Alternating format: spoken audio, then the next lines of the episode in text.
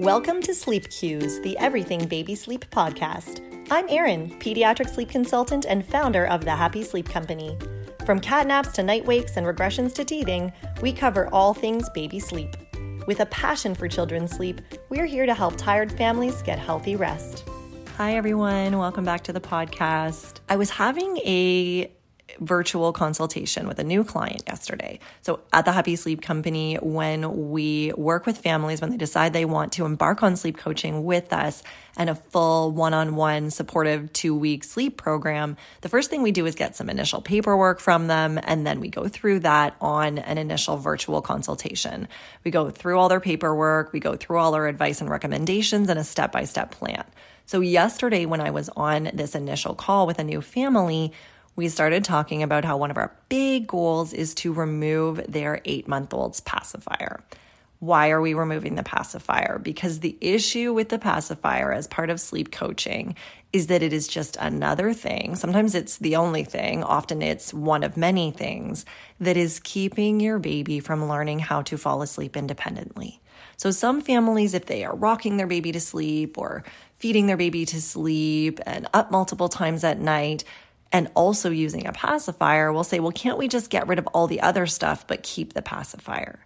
I would not, and I don't with families. You can find different parents or sleep accounts that talk about sleep coaching with a pacifier, but I would suggest that when parents get to the point where they want to embark on sleep coaching and they find that their baby is up a lot in the night or taking very short naps or having a very hard time going down for naps, the best way to embark on this with the most success, the most long-term success, is by removing that pacifier. So very often families are nervous about this because the pacifier is just like this big crutch and something the family really relies on. Some families are super excited to get rid of it because they are just tired of replacing it multiple times every night. They're tired of it falling out thirty minutes into a nap and then their baby waking up, and they really want to move forward without it. And other parents find it really scary, the idea of getting rid of the pacifier. So certainly you should never do anything that you are not ready for. You should always do what you want to do until or unless you don't want to do it anymore, or until or unless it's not working for you and your baby and your family anymore. But once you're ready to do sleep coaching, I would suggest that getting rid of the pacifier is a part of that, because then it's more long-term. I do find a lot of parents do some sleep coaching to get rid of, say, feeding to sleep or rocking to sleep, but keep the pacifier, and then they end up doing more sleep coaching another few months down the road because the pacifier continues to be an issue, causing nighttime wake-ups or short naps. So I say, let's not confuse baby. Let's get rid of all the sleep crutches at once and just teach baby one independent way of falling asleep and an independent way of falling back asleep if they wake up shortly into a nap or multiple times in the night. So we don't have to do this over and over, because baby just learns this one way, becomes confident and comfortable and familiar with this one way, and then they can just get great sleep going forward. And they're not always waking up kind of sort of looking for something like that pacifier to put them back to sleep. If they wake up, they just know how to put themselves back to sleep. That is really my goal with sleep coaching with families. But today's episode is not actually about pacifiers. Sorry, I got sidetracked. It is related though.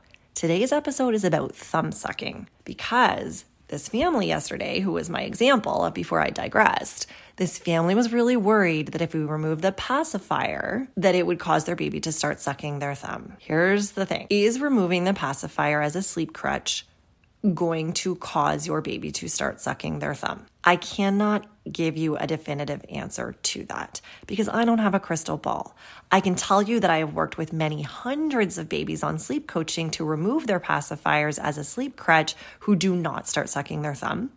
And I can tell you that I have worked with some families where their baby does start sucking their thumb. Most certainly, far fewer start sucking their thumb than don't start sucking their thumb. So I don't see it be, be a huge issue for the majority of families. I don't see it be an issue at all for the majority of families. But I'm just me. I've worked with many, many, many, many, many, many babies, and the majority do not start sucking their thumb when we remove the pacifier, but some do. And I just always have to be so open and honest about that because there's no crystal ball and we can't for sure know. But here's the other thing. If your baby does start sucking their thumb because you removed the pacifier, is it the end of the world? I would suggest it's not. Everyone has heard the story of their friends, sister's college roommate's brother who sucked his thumb until he was twelve, and then he required extensive dental surgery to repair his teeth. So those are the parents who are really concerned about the idea of removing the pacifier because they have heard this story. And is this an urban legend? No, it happens. It happens that some children do not outgrow sucking their thumb and then continue to suck it well into adolescence, and then it causes dental and, you know, mouth structure issues. Once again, however, is this the norm or the exception? It's the exception. It is not the rule. And the majority of times, children outgrow this. So thumb sucking. Again, one of the biggest concerns I hear from parents, but the short answer is it is not the end of the world. And when parents ask me, won't my child start to suck his thumb if we remove the pacifier, and isn't that worse than the pacifier? My short answer is no, it's not worse. Thumb sucking is a really normal and safe way for babies and young toddlers to self-soothe. While they are mastering healthy, independent sleep skills, children often find this way of self-soothing and it helps them with this adjustment. But in my experience, it doesn't last as long as using the pacifier. Most babies outgrow this on their own and they rarely carry the habit later into childhood. Do some? Yes. Do most? I would suggest not. And again, as always, this is something you can talk to your doctor about before you remove the pacifier. This is something you can talk to a pediatric dentist about before you remove the pacifier, because the jury is out. There are a lot of differing opinions that I have heard from healthcare providers and pediatric dentists about the pros and cons of pacifiers versus thumb sucking. So something to chat with them about first. This is my experience as a sleep consultant who's worked with babies removing pacifiers, and then kept in touch with their parents down the road and not heard a lot of significant issues about ongoing thumb sucking. It doesn't generally last for a significantly long time. It's usually something that babies do less as they get older and spend more of their waking hours exploring their surroundings.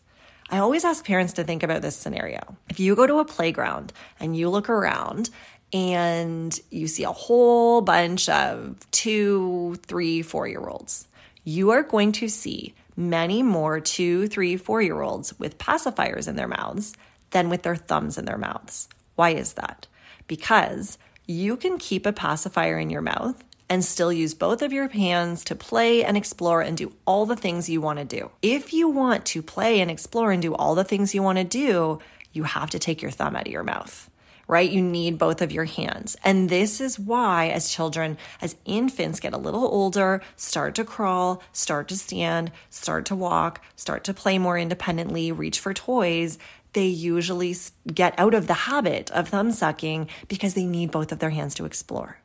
I'm going to keep saying it. It's not every baby, and some babies do long-term thumb sucking, and it is an issue, and I can't promise it won't be, but I will say that there seems to be a norm that it's not the norm, that it's not the norm, that it becomes a long-term issue. It's also not a sleep prop, and that's the last thing I want to touch on for this quick episode today about thumb sucking. A lot of parents will say, isn't thumb sucking just another sleep prop? All babies suck their thumbs at some point. You know, you can see those adorable ultrasound photos where you actually can see a child in the womb sucking their thumb. It is one of an infant's natural reflexes. Like I said, they often begin to suck their thumbs or fingers while they're still in the womb. It makes some infants and young children feel secure and happy, and can often be a way that during sleep coaching, they do find some comfort as they're going through this transition. But they generally start to get out of that as they gain more confidence in their new sleep skills, or if they keep sucking their thumb during sleep, they do often usually get out of the habit as they get a little bit older and want to explore more in their day. That's the skinny on thumb sucking. That's what I wanted to cover for today. I it popped into my mind as a great idea for a podcast episode after I talked to this family yesterday, and after I walked through them through pretty much everything I just walked you through, I said, you know what? I think you're right. We really can see how the pacifier is one of the biggest issues we're having with sleep. It's clear he can't fall asleep without it, and then it's clear that he can't fall back to sleep without it. We can see how keeping it is just going to hinder our entire goal here, which is teaching independent sleep skills, sleep skills that are independent of that external stuff and just dependent on baby's own ability to put themselves to sleep. That's my goal when I'm sleep coaching with families, and you have to decide what your goals are as a family. I'll also say a couple more things about this. The first one is that a lot of parents will tell me, I don't think that the pacifier is my baby's crutch because he spits it out very shortly after he falls asleep and doesn't wake up.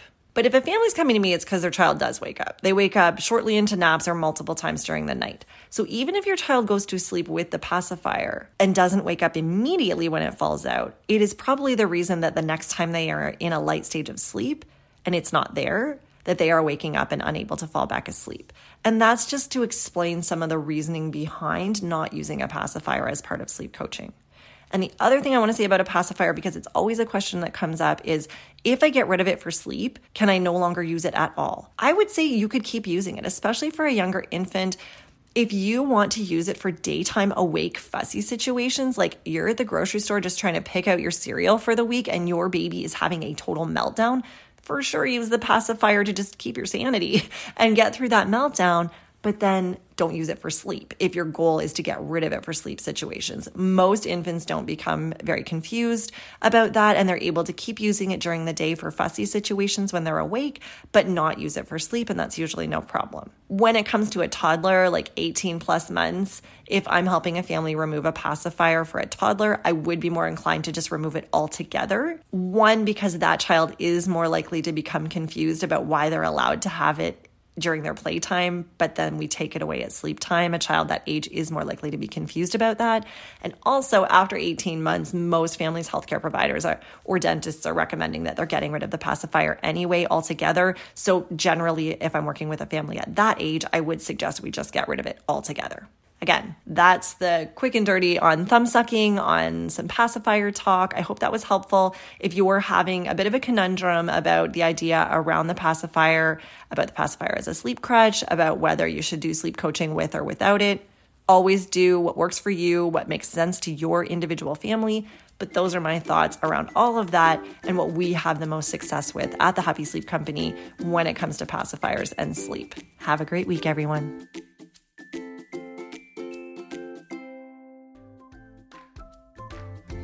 Thanks for listening to Sleep Cues, the Everything Baby Sleep podcast. If you enjoyed this episode, please subscribe, leave a review, and share this episode with a mom or dad who might need some rest.